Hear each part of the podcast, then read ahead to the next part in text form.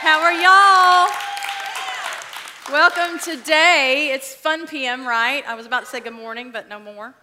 But hey, I'm so excited to be here with you guys. We've had two amazing services leading up to now, but I know God has more to pour out this morning. So I'm glad you're here. You know, I don't know if you've thought about this yet, but next Sunday is daylight savings time. So we gain an hour of sleep. Come on, extra sleep. So don't forget next Saturday to set your clocks back. But even if you forget, we've got you covered because you'll just show up early and we pray here and we drink coffee here and we fellowship. And so you will be more than welcome to come join us. We do. We pray in this room every Sunday morning before services start. So don't forget. Thank you, Lord, for the extra hour as we get into the holiday season, right? Awesome. Well, listen, again, my name is Lisa. My husband is Chris, and we are very honored to serve here at Hamilton Mill as the campus pastors. And we haven't been here that long, but we feel right at home and are just overjoyed. You know, I wasn't born in Texas, but I got there as fast as I could. Come on now, is anybody in here from Texas? Let me hear you. I'm not alone, right? Where are my Texas people? Okay.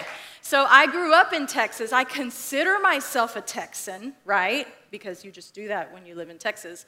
Um, but I grew up in West Texas. Has anyone ever heard of Friday Night Lights? That's how I grew up. We're talking about tumbleweeds, for real, dust storms, very real, brown dirt, blue sky, and those black pump jacks pulling that oil out of the ground.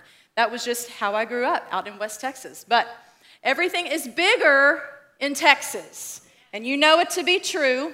And I just want to tell y'all, just want to give a little disclaimer that I'm wearing some really fabulous earrings. They're kind of big, right? But I did not forget to put this one on. After first service, I was informed by production that my earring was clanging against the microphone. I'm so sorry, but I like big earrings. So I had to take it off. So if you see that I'm missing one, it was not on purpose, but I was asked to do that. So everything is bigger in Texas. But I married a Southern gentleman, right? Come on, Southern gentlemen. And he brought me to the South, and oh, I have fallen in love with that Southern hospitality. It blends well with my Texas roots, and I love to call myself now that I'm a Southern belle with a Texas twist. So come to my house, and maybe we'll have mashed potatoes and gravy, but we are definitely gonna have chips and salsa. No doubt, no question, it is a staple in my house. So I just wanted to tell you a little bit about me.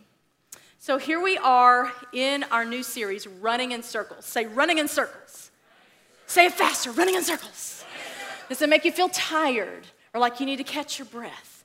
It does for me. Even watching that trailer, I just kind of get dizzy. I'm like, ugh. But here we are. And last week, if you missed it, you need to go back and watch it because Pastor Johnson unpacked some amazing things as he launched us into this series about the cycles that we have in our life. And he unpacked the story of the woman at the well. That's why we have a well on stage. A woman at the well. And this woman would come to the well every day to fill her bucket with water. But she didn't come at the same time that most of the other women came to do the same thing. They would come probably more in the cool of the day, but she would come in the heat of the day around noon, and she would come alone and she came alone on purpose. Because don't we know that whatever is going on on the inside of us often plays out on the outside of us? And this woman, she had had five husbands, and she was with another man that wasn't even her husband. She was in a cycle of failed relationships that were not filling her need, but it was modeling after her going to the well every day to fill up water. And day in and day out, she came, excuse me, and she would fill her bucket with water. And it was like her cycle of trying to fill that empty void with relationships. And every day she would leave with a bucket full of water, but every day she would leave more and more empty hearted. She was empty hearted. And she had gotten herself into a very dysfunctional cycle of looking to relationships to quench a thirst within her. She was looking to fill a need. She was soul thirsty. Soul thirsty. Let's make a side note. You know, thirst is human, right? We get thirsty, and I'm going to take a drink right now as I break this water bottle open because when we get thirsty, okay, when we get thirsty, it's a sign that we need a drink, right? We need a drink of water. We might even get a headache. We might even feel faintish. And we could even get dehydrated. That's physical thirst. But what about soul thirst? What can fill that thirst that we feel inside? Pastor Jip Judd says it this way Thirst is the pain or discomfort of an unmet need. It's an unmet need, it's a soul thirst on the inside, is what he's talking about. And last week, Pastor Johnson reminded us that there are four main basic needs that each of us have in life. Those are acceptance, identity, security, and purpose. We all carry it the need for acceptance, identity, security, and purpose. And I like to think of it that God created us with this empty place for those four things so that He could fill it, so that we would need Him. Where we get into trouble is when we try to fill it in an illegitimate way. It's a real thirst, it's God designed. It's not wrong to have a soul thirst, it's God designed, but He wants Him and His living water to fill that empty place on the inside. And so it's how we go about it that makes us or breaks us. So back to the woman at the well. Let's finish the story. Guess what? Jesus comes on the scene. Aren't you glad when Jesus comes on the scene? Because when he comes on the scene, he changes everything. He interrupts time and he interrupts whatever is happening and he breaks in and he begins to change things. Aren't you thankful that he comes on the scene? Yes. So we see him come to the well, and he did it on purpose. Just like she goes on purpose to be alone, he came on purpose to meet with her. So he could have geographically, in that day and time, he should have gone around Samaria to get where he was going. But he told his disciples, I'm going into Samaria, and it was to go talk to her. It was on purpose to sit with her, to take time with her. He was not in a hurry. He wanted to sit and talk with her. And in fact, the Bible, this is the longest recorded conversation that Jesus has with another human being in the Bible.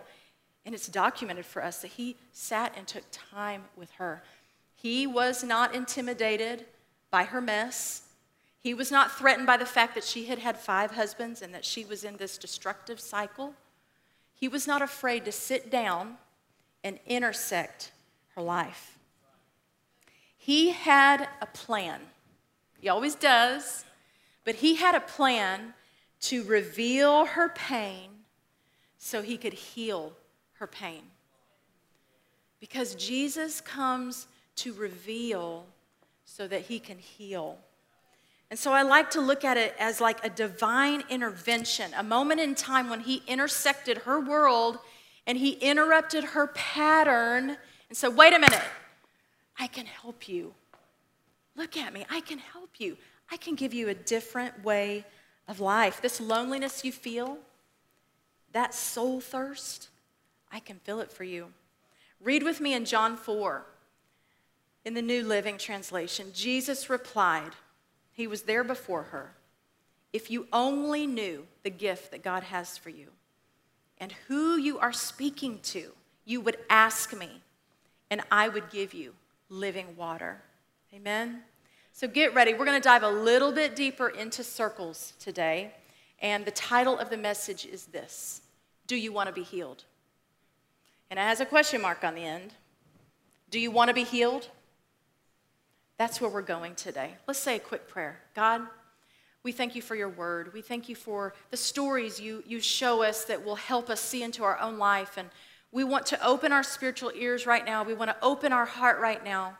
And spend some time with you this morning so you can show us, you can love on us, and you can even reveal things in us that you want to heal. So we just quiet our hearts, we put our thoughts, our natural thoughts to the side, and we lean in to what you want to say this morning. In Jesus' name we pray. Amen. Amen. Okay, so I'm going to say the word and I'm going to get a reaction. Dr. Pimple Popper. Okay, so you either love it or you hate it, but you've at least you at least know what I'm talking about. If you hate it and you're grossed out, you can just kind of do this for me. Oh, okay, he's got the big arms flying. Okay, if you kind of enjoy it and it's gross, but you enjoy it and you might even binge it, just kind of wave your arms at me like you just don't care. Come on, Allison, my daughter, and I, we, we binge on this thing, and it's this weird kind of like satisfaction of seeing these people deal with these things, right? And we just keep watching. It's gross, I know, but it's real. So, the premise of the show centers around a dermatologist out in California, Dr. Sandra Lee, and people end up in her practice when they have like a skin condition or uh, something going on that's spreading or growing or multiplying or whatever. But more often than not, they end up in her office with some sort of lesion or growth that is not supposed to be there, right? It's not supposed to be there. You know, and it could be anywhere. It could be on their leg or their foot, their arm, their head, even their face. And if you've seen it, you know what I'm talking about. And as a viewer, I sit on my couch and I'm like, are you kidding me? How long? Why have you waited to go to the doctor? How have you endured this for this long? And she'll ask them, So, how long have you had this growth on the top of your head that's like, you know, this big, right? And they may say, I don't know, five years, 10 years, 20 years, or I've had it for as long as I can remember. It's just become a part of me. Yeah. But can we see that in our own lives? That sometimes we develop some things that after a while we just kind of ignore it, it becomes part of us. But to everyone else, they're like, what in the world? What in the world? Right? How did you let it get this bad? Why did you wait so long? Why do we wait so long? There are things, all of us, myself included, that we have that we may not want to pay attention to, but we just wait to deal with it. We wait to face it. I think there's several reasons that we kind of put it off. One, in the beginning, we may think, oh, it's, I don't know what that is, but I'll just kind of keep my eye on it, right? And then maybe it moves to five of the most dangerous words to the medical community. Maybe it will go away. Have you ever thought that about an issue in your life? Maybe it'll just go away. But we need to know that anything left to itself will never get better. It usually gets worse and harder to deal with. Then we become embarrassed. Maybe it's getting so big that we have to like change our hairstyle or wear a hat all the time or I don't know, do something to kind of hide it. It becomes embarrassing, even though I still have to put up with it. Then we become afraid what if, like, what is this? What if this is something really bad? And I'm a little bit afraid now, like, oh my gosh. And then we kind of get paralyzed by fear and the what ifs. And then it's like, I'm stuck, I'm trapped, and I can't get out without help. I need help. I need a professional to help me deal with this. So let's give these people the benefit of the doubt. This is not something that they asked for. This was just something that started to grow, right? It was kind of handed to them, like, here, this is what you're dealing with now.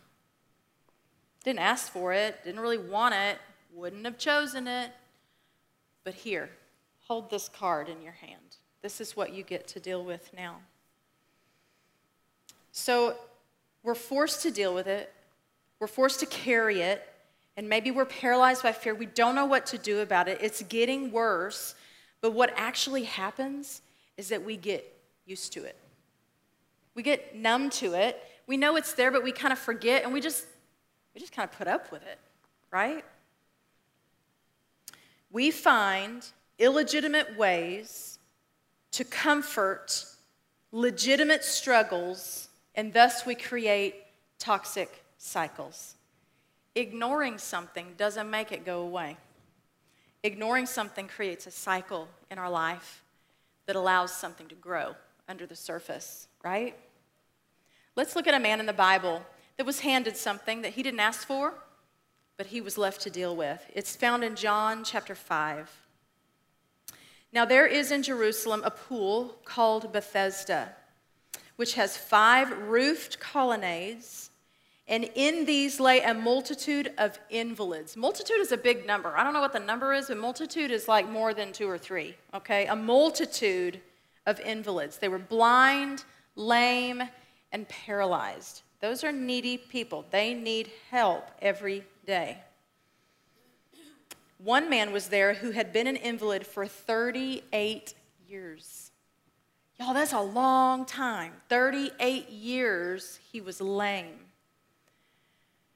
Jesus comes on the scene, right? He saw him lying there and knew that he had been there a long time, so he said to him, "Do you want to be healed?" Question mark. Do you want to be healed?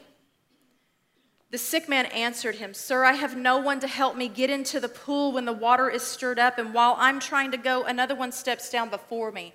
This pool at Bethesda was said to have like bubbling waters of healing, and like if people got into the water while it was bubbling, their sicknesses might be healed. And so he was there waiting for the water to bubble up, and every time it did, people would rush past him because I'm sure he could only get around by dragging himself by the elbows, and every man was there for himself, right?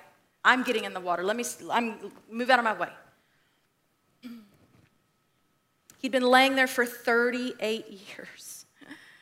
We know that he was lame. We don't know how he became lame. And we're sure he didn't ask for it, but there he is, dealing with it for that long. He had probably become accustomed to the fact that he was lame. I mean, I don't know how old he was when it happened or if he was literally born that way, but I'm sure there were thoughts. Wish I could walk. I wish I could run. I wish I could do things for myself. And maybe he would wave a banner of hope and hope that maybe he would get well or maybe he would get into the bubbling waters. But really, after a while, we just kind of get used to what's happening to us, right? We become accustomed to it. We say, this must be my lot in life. This must be what it's going to be. And I'm sure that he would look at his legs in disgust and think, they're so shriveled, they're so atrophied, they're useless. And it just is what it is. But Jesus comes on the scene again. Amen? When Jesus comes on the scene, everything begins to change. And you know, Jesus could have just walked up to him and said, Take your mat, get up, you're healed. And in fact, I'm not even sure I, I finished the scripture. He was saying, Everyone else gets in before me. And in verse 8, Jesus said, Get up, take up your bed, and walk. And at once the man was healed. So when Jesus came on the scene, he didn't just walk up and heal him, he could have, but instead, he intersected this man's daily cycle of laying by the pool, hoping today's the day. Probably not going to happen. He intersected it and he didn't assume. Because, see, when we get used to things, sometimes it's just easier to stay the same than it is to change. Sometimes it's easier just to carry the weight of it instead of face it. So he went and he asked him a question do you want to be healed? He was saying, Do you know what I can do for you? Are you willing to take a chance and say yes? Are you willing to imagine your life differently than it has been all of this time? Because I can help you. And I'm sure that through time, this man had would stir up maybe a little bit of hope. Maybe I'll get in the bubbling water today. And he would on the inside of him cry out, or even to the people around him, Please, someone help me get in the water. You know, sometimes we can cry out or cry about something for so long that we can't cry anymore. And those cries, they go silent on the inside of us. And it just, we just kind of carry on. But Jesus is there, and he's looking at him, and he's recognizing the cycle of hopelessness, right? But he asked a question. He did not assume. He said, Do you want to be healed? Do you want to be healed? See, we must want it and be willing to give God our yes. We can't be healed from something that we are willing to tolerate. Think about that, and I'll say it again. We can't be healed from something that we're willing to tolerate.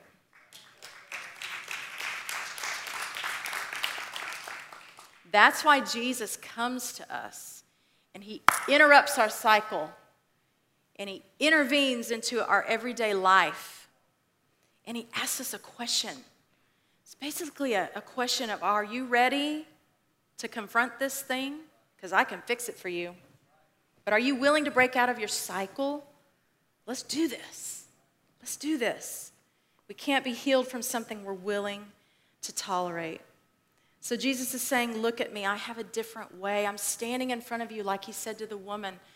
I have a gift I can give you that will break this cycle of hopelessness and despondency and feeling useless. And I can get in there and I can fix it. So, do we want to be healed today? He's asking us today Do you want to be healed? So let's look at Dr. Pimple Popper again. The reason we see these people on TV, the reason they made it into the limelight, right, is because they finally reached a point I cannot do this anymore. I'm going to get over my fear and I'm just going to go because I cannot live like this anymore. I'm done. They had to reach a point where their disgust and finality trumped their tolerating it. They had to like wake up and say, I can't do this anymore. Anymore. They are basically saying, I, I want to be healed.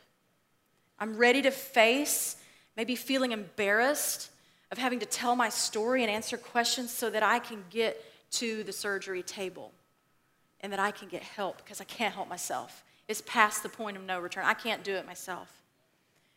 So we must come to the point where our desire to be healed becomes greater than the pain of staying sick.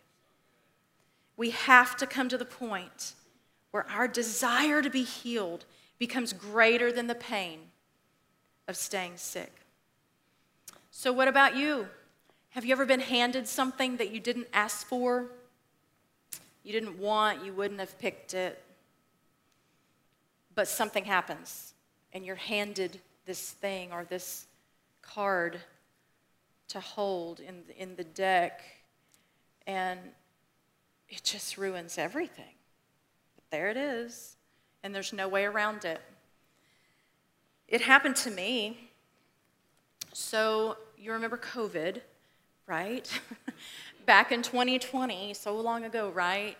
You know, in March, the world began to shut down and like dominoes, everything just went into a frozen state, really. It was frightening. If you remember, if you really remember those early days, it was frightening because everything just went, and everybody was sent into quarantine, right? We were between ministry assignments, and so we were kind of huddled down and kind of stuck in a way. Weren't at this job and couldn't get hired anywhere else because it was COVID. And one day, my phone rang this was April. And it was a call that would completely alter my life forever. Wouldn't choose the call, didn't want the call, but I got the call. It was my sister. And when I answered the phone, I was actually laughing because that's what you do when your sister calls. You just start laughing because you don't know what they're going to say. It's always something funny. And I could tell by her breathing that something was wrong. And you ever, you know that feeling when your heart just drops down into your stomach and you feel like you're going to pass out. And she hadn't said a word. And then through heaves and sobs, I kept saying, What? What? What? She said, Dad died. I, if you've ever received a call like that, or maybe some other very difficult news, it knocks the wind out of you. I, I couldn't, I don't remember if I was standing or sitting or walking, but I, I wanted to cry and felt like I couldn't cry. And I wanted to scream, but I felt like I couldn't scream. And so I was doing all of it. And I was just in this immediate tailspin. I didn't know what was up and what was down and what day it was and what just happened. What are you talking about? And my dad, for really no reason, just passed away in his sleep. No explanation. No, bu- no goodbye. Nothing like that. It was just, he was gone. It was sudden, and it was shocking, and I was mad. I was sad, but I, more than anything, I was mad. I felt robbed. And like, I just couldn't believe that this is how his life was going to end. I just couldn't believe it. But guess what I was doing? After that call and after my sister and I going and taking care of his apartment and doing all the things that you have to do that are so terrible, so unfair. I came back to Alabama. We basically got hired at Victory. We're looking for houses. We're getting our kids established. We're plugging into our new jobs and loving it. And in those months and over the last year and a half, I started a cycle I didn't really realize consciously, but I started a cycle. Every time a feeling would bubble up, or I would see a picture, or a little memory would run across my mind, I'll be like, nope, nope, not right now, not today. I'm too busy. I, I cannot do that today. I can't go there today. I'm gonna do that later. And I started to delay my grief by getting really busy. And I got really good at being really busy. And I'm telling you, every time it came up, I was like, nope, I can't do that. I, I can't think about that right now. And I would just, I thought I was pushing it to the side. I really thought that there was this magical time down the road that was being reserved for me to actually sit down and face this thing.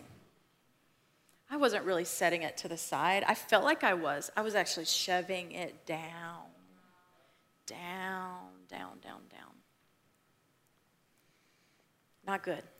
So I created a very unhealthy, toxic cycle of just staying busy and thinking, I'll do that later. I can't, I can't do that right now. I got too much going on. I got too many people depending on me. I can't think about it right now. Then I went to a funeral. Actually, not too long ago. Went to a funeral. A friend of mine had lost his father. And let me tell you, the volcano started to come up and I couldn't, I couldn't hide it. I couldn't stop it. I couldn't swallow it. I couldn't say, no, not right now. it wasn't working. I kept having to get up and leave the room. I would go in the bathroom, there was tears and snot and all sorts of stuff. I was heaving. I, I, it was coming out, and it was not pretty, and I could not get a hold of it. But Jesus had orchestrated the whole thing. He intersected my cycle at that funeral, and he started to show me my pain. He was like, There's a lot of pain there. And I'm, I want to reveal your pain so I can heal your pain. The only reason he reveals pain is to heal pain. Okay? He reveals so we can be healed. And I'll tell you, I'm not where I was, I'm not where I want to be, but it's like Pastor Johnson said there are things that we deal with that we can't just come down at the end of the service and have it prayed off. It's not a one and done thing. There are some things that are instantaneous like that, but most things, Pastor Johnson said, are loved off over time. It takes time. And I'm in the process but I am so thankful that Jesus intersected my cycle because who knows? I mean, you can be busy forever, it's never ending, it's always something to do. but he intersected and he intervened and he made an intersection for me. And he basically confronted me with a question Do you want to be healed? Do you see this pain in here? Let me heal it. I've got what it takes to fill the empty space. I was trying to meet a legitimate need with an illegitimate source. I was just staying busy, just staying busy. An un- unhealthy cycle is any pattern, any pattern that we use to find something we need, we're looking for something, or to avoid something we don't want to feel, we don't want to experience. We get into a cycle. So, Pastor Johnson, he did some of the big ones. He painted a broad brush of some of the big ones. And that would be like, oh, what are they? I wrote them down. There's like alcohol, drugs, pornography, major addictions. Those are some of the big, obvious cycles. But what about the subtle ones? There's ones that we carry in our lives that are not so obvious, but they can be a trap cycle, just like the big ones. What about sabotage? Quitting before I have a chance to fail. I'm gonna quit before I fail so that I, I don't fail. I'm gonna protect myself from that. The cycle of self comfort. We can escape to technology, we can scroll, we can binge watch, we can video game, we can do all those things. What about retail therapy? Come on, Allison. Retail therapy. I just need to go out and I just need to buy something, and when I come home, I feel so good. That was therapy. That can become a cycle. Now, I, I like to shop, but it can become a cycle and it can become a problem. And we're trying to fill a thirst in the wrong way. What about comfort food? Now, a balancing statement we live in the South, comfort food is allowed and appreciated. But listen to the name it's a comfort food. Come on, chicken fried steak, mashed potatoes, and gravy. Yeah. Comfort food can, can lead us to a trap of a cycle, right? You can be overly responsible. It can look really positive. I'm overly responsible. I can, I can fix anything for anybody. I can pick up all the slack and spin all the plates. I'm overly responsible. You can trust me. That is also a cycle to defer something else. And what about comparison? It's ugly. Got to do better, be better, look better, sound better, be someone else. We could go on and on and on. But quickly, I want to tell you that there are three things that unhealthy cycles and unhealthy patterns create in our life. For one, it creates more thirst. More thirst. See, we, we try these cycles and we try to fill something with an illegitimate, illegitimate need, and it only makes us more thirsty. It doesn't do what you think it's going to do, it just makes us more in pain and more trapped. It leaves us thirstier than before. But using illegitimate water is a sin. We're going to see that. Look at Jeremiah 2 with me. Verse 12 and 13 in the ESV. Be appalled, O heavens, at this. Be shocked and be utterly desolate, declares the Lord. Okay, so he has our attention.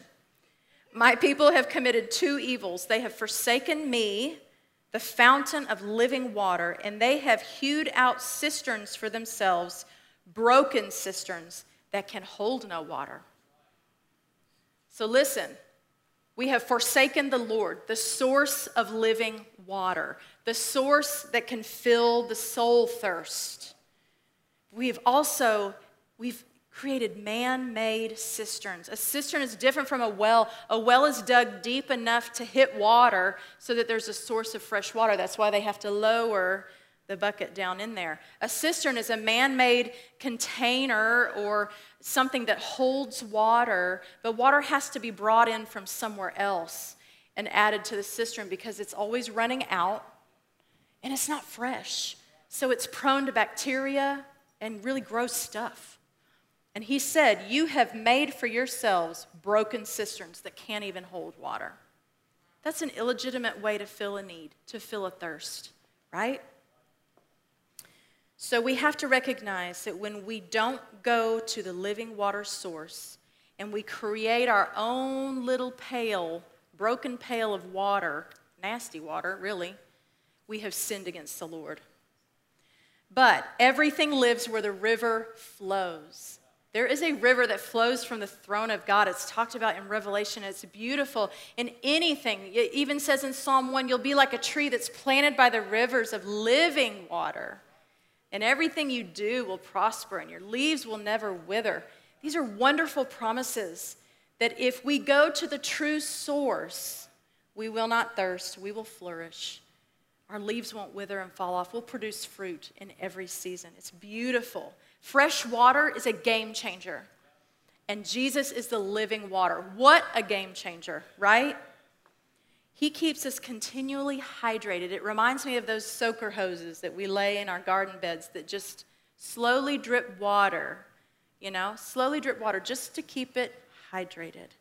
Read Isaiah 58 with me. It says this this is a promise to us. The Lord will guide you continually, giving you water when you are dry and restoring your strength. You will be like a well watered garden an ever flowing stream. When we plant ourselves by the source of living water and we go to Him, we will be like an ever flowing spring. That water will just continually begin to come out of us, splashing on everyone else, right? Okay, unhealthy pattern creates more thirst. It creates idols in my life. That's number two. Idols in my life. An idol is anyone or anything that I place on the throne of my heart above God. God belongs on the throne of our heart. And we all know that, but we allow other things to kind of creep up there and sit there instead. It could be a myriad of things. It can be any relationship we have, including our own children. Boy, we adore our kids, right? It's easy to allow them to be on the throne of our heart because we just cherish them so much and spending time with them can actually become an idol or watching them succeed in life. They accidentally get up there. Or a spouse or a dating relationship or a fiance or maybe a job or maybe even an aspiration for the future can rise to the top and sit on the throne and we're driven to that thing. That's an idol. A good way to check is where do the majority of my thoughts go? And where do i spend the majority of my time? There's a chance there could be an idol in those two things. So we have to check what is on the throne of our heart. Unhealthy patterns create idolatry, and that is sin before the Lord. Let's say that again. We need to repent for cisterns and for idolatry. Number three, unhealthy patterns create more thirst, idols in my life, and lastly, walls of separation. Has anyone ever felt like they just have a wall around them? And like, I just don't feel God right now. I just, I just don't think He can hear me, and I can't hear Him. And I just, it just feels like there's a wall. I know we've all felt that. I have. I just feel far from God. Or maybe you even feel trapped. You know, there's this crazy carousel we can get on. and we drop a quarter in the change thing every time we go by. And even though we want to get off, we're on this crazy carousel. It's a pattern and a cycle that can lead to what we call a stronghold. A stronghold. In the Greek, the word for stronghold in the Bible is used interchangeably with fortress or prison. Prison.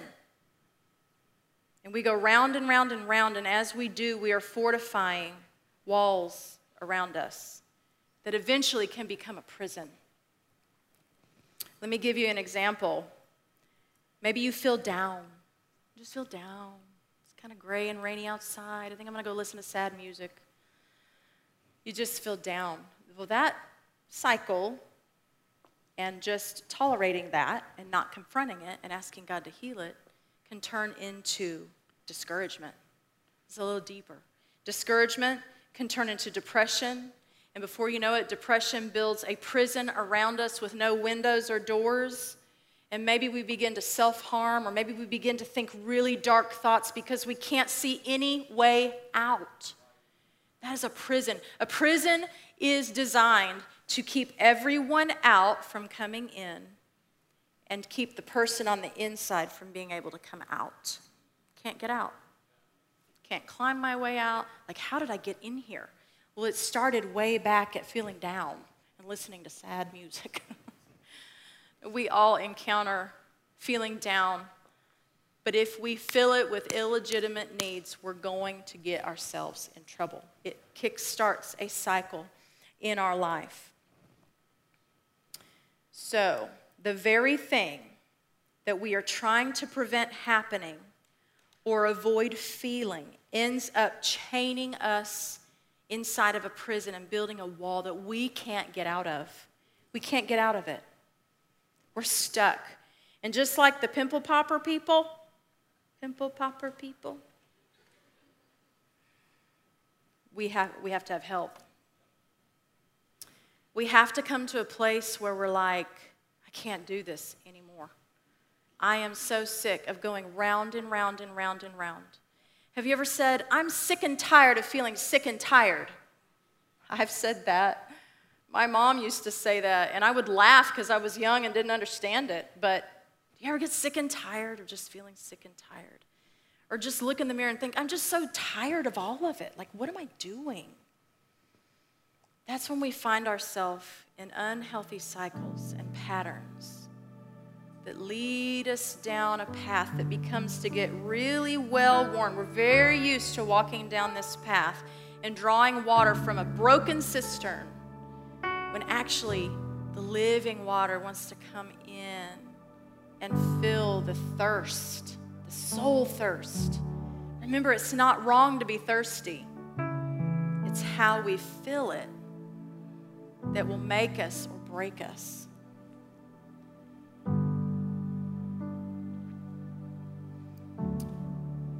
But when Jesus comes on the scene, everything changes when Jesus walks into the room, when he walks into the picture, into the story. Don't you love how he writes himself into people's stories? He just like steps in. He just steps in. Often he has a question, but he always says, I love you. Can I, can I see that pain? Can we reveal it so I can heal it? Can I show you your cycles in your unhealthy patterns so I can break in and show you a different way? He's asking us today do you want to be healed? You know, Jesus is always listening for his kids' cries for help. He wants nothing more than to reach down and rescue us from that prison and fix things for us, show us how to get healing. Read Psalm 40 with me. I waited patiently for the Lord to help me. And he turned to me and he heard my cry and he lifted me out of the pit of despair, out of the mud, out of the mire. He set my feet on solid ground, not shaky ground. But when he pulls me out, he's created a smooth, steady place for me to stand. He placed my feet on solid ground. And not only that, but he is steadying me I haven't used my legs in a while, right? They've been lame, they're atrophied, but He steadies me as I walk along. So He pulls us out, He puts us on solid ground, and He steadies me. But not only that, He has put a new song in my heart. A new song, a hymn of praise to my God if we will allow Him to reveal the pain, to heal the pain, those God made spaces of our soul thirst, He will fill it with a new song. He can change our lives if we will allow Him to intersect. Two things the woman at the well and the man at the pool of Bethesda, they were both at water. They were both at bodies of water, water which is interesting to me but they each did something that was unique. The woman, she went every day, every day, every day, every day, filling her bucket with water. Every day, every day, every day, leaving empty, leaving empty, leaving empty. And when Jesus comes on the scene and says, Just ask me, I have living water, and she gets healed, she leaves her bucket. She leaves it. The Bible says she just leaves it and runs to town to tell everybody. Look what Jesus has done. This man is amazing. He knows everything about me. You have to come see this Jesus. She did not carry this with her. This is a symbol of her leaving behind the familiar cycle and pattern and saying, I'm go- I'm, I have a new life now. I'm leaving it. And I have a new life because Jesus intersected my life. The man at the pool, Jesus said, Take your bed, get up, and walk. Same thing. You know he didn't hang around the colonnades at Bethesda. Why would he want to be there anymore? He took up his bed and he walked and he went into a new future. Into a new future. He changed what he had been doing. He vacated the space and he moved forward in life. They let go of their familiar, the bucket and the pool. They left it and allowed Jesus to reveal their pain and get in there and heal it. So, we're going to take just a moment before we close to be still before the Lord. Holy Spirit is here with us, and He knows how to do surgery. He knows how to, to get down in the nitty gritty with us. And if we are willing to say, I'm not going to tolerate this anymore, because He can't heal what we're still willing to tolerate. He wants to get down in the nitty gritty. He's not threatened by our mess or by our cycles or by our choices or by the prison we may find ourselves in. You know, I was busy, busy, busy, busy, busy, busy, busy. Found myself in a prison I couldn't get out. But He is on the scene today. Jesus has walked on the scene today, and He is here with us, and He wants to minister to us. So we're just going to take a few moments before we close out and go our separate ways, please don't let these moments pass because He's asking us a question Do you want to be healed? He's not saying be healed, He's saying, Do you want to be healed? It begs an answer. So we're going to take just a few moments. And if you would, just in this moment, just agree with me as I begin to pray and we invite God to have his way with us. Father, please set me free from unhealthy patterns. Would you show me where I have been filling my thirst the wrong way? Would you show me so I can repent of it, so I can come to you and say, I'm sorry, I've been doing it wrong. And just like the song says, it's so much better your way. I want to do it your way. I want to let go of people and things that I've allowed to sit on the throne of my heart and become idols. I repent of idolatry in my life and not working hard to keep you in the first place as captain of my ship. Would you show me if I have any idols? Jesus, I want to let you into the tender places, the things that I've stuffed down or set to the side or ignored or tolerated. Would you come in right now, Holy Spirit? Just put your finger on what you want to talk about today. You're so tender and you're so patient and you so desire us to be healed that you will sit with us in these moments. I want to be rescued from the prison that I have built unknowingly, not meaning to, but because I've been doing it wrong, I find myself not able to get out. I'm stuck and I need help. I'm exhausted, I've been running in circles, and I need to be rescued. So, with me in this moment, just agree we repent of the sin of forsaking the real living water and forming man made cisterns that are broken. We repent of idolatry.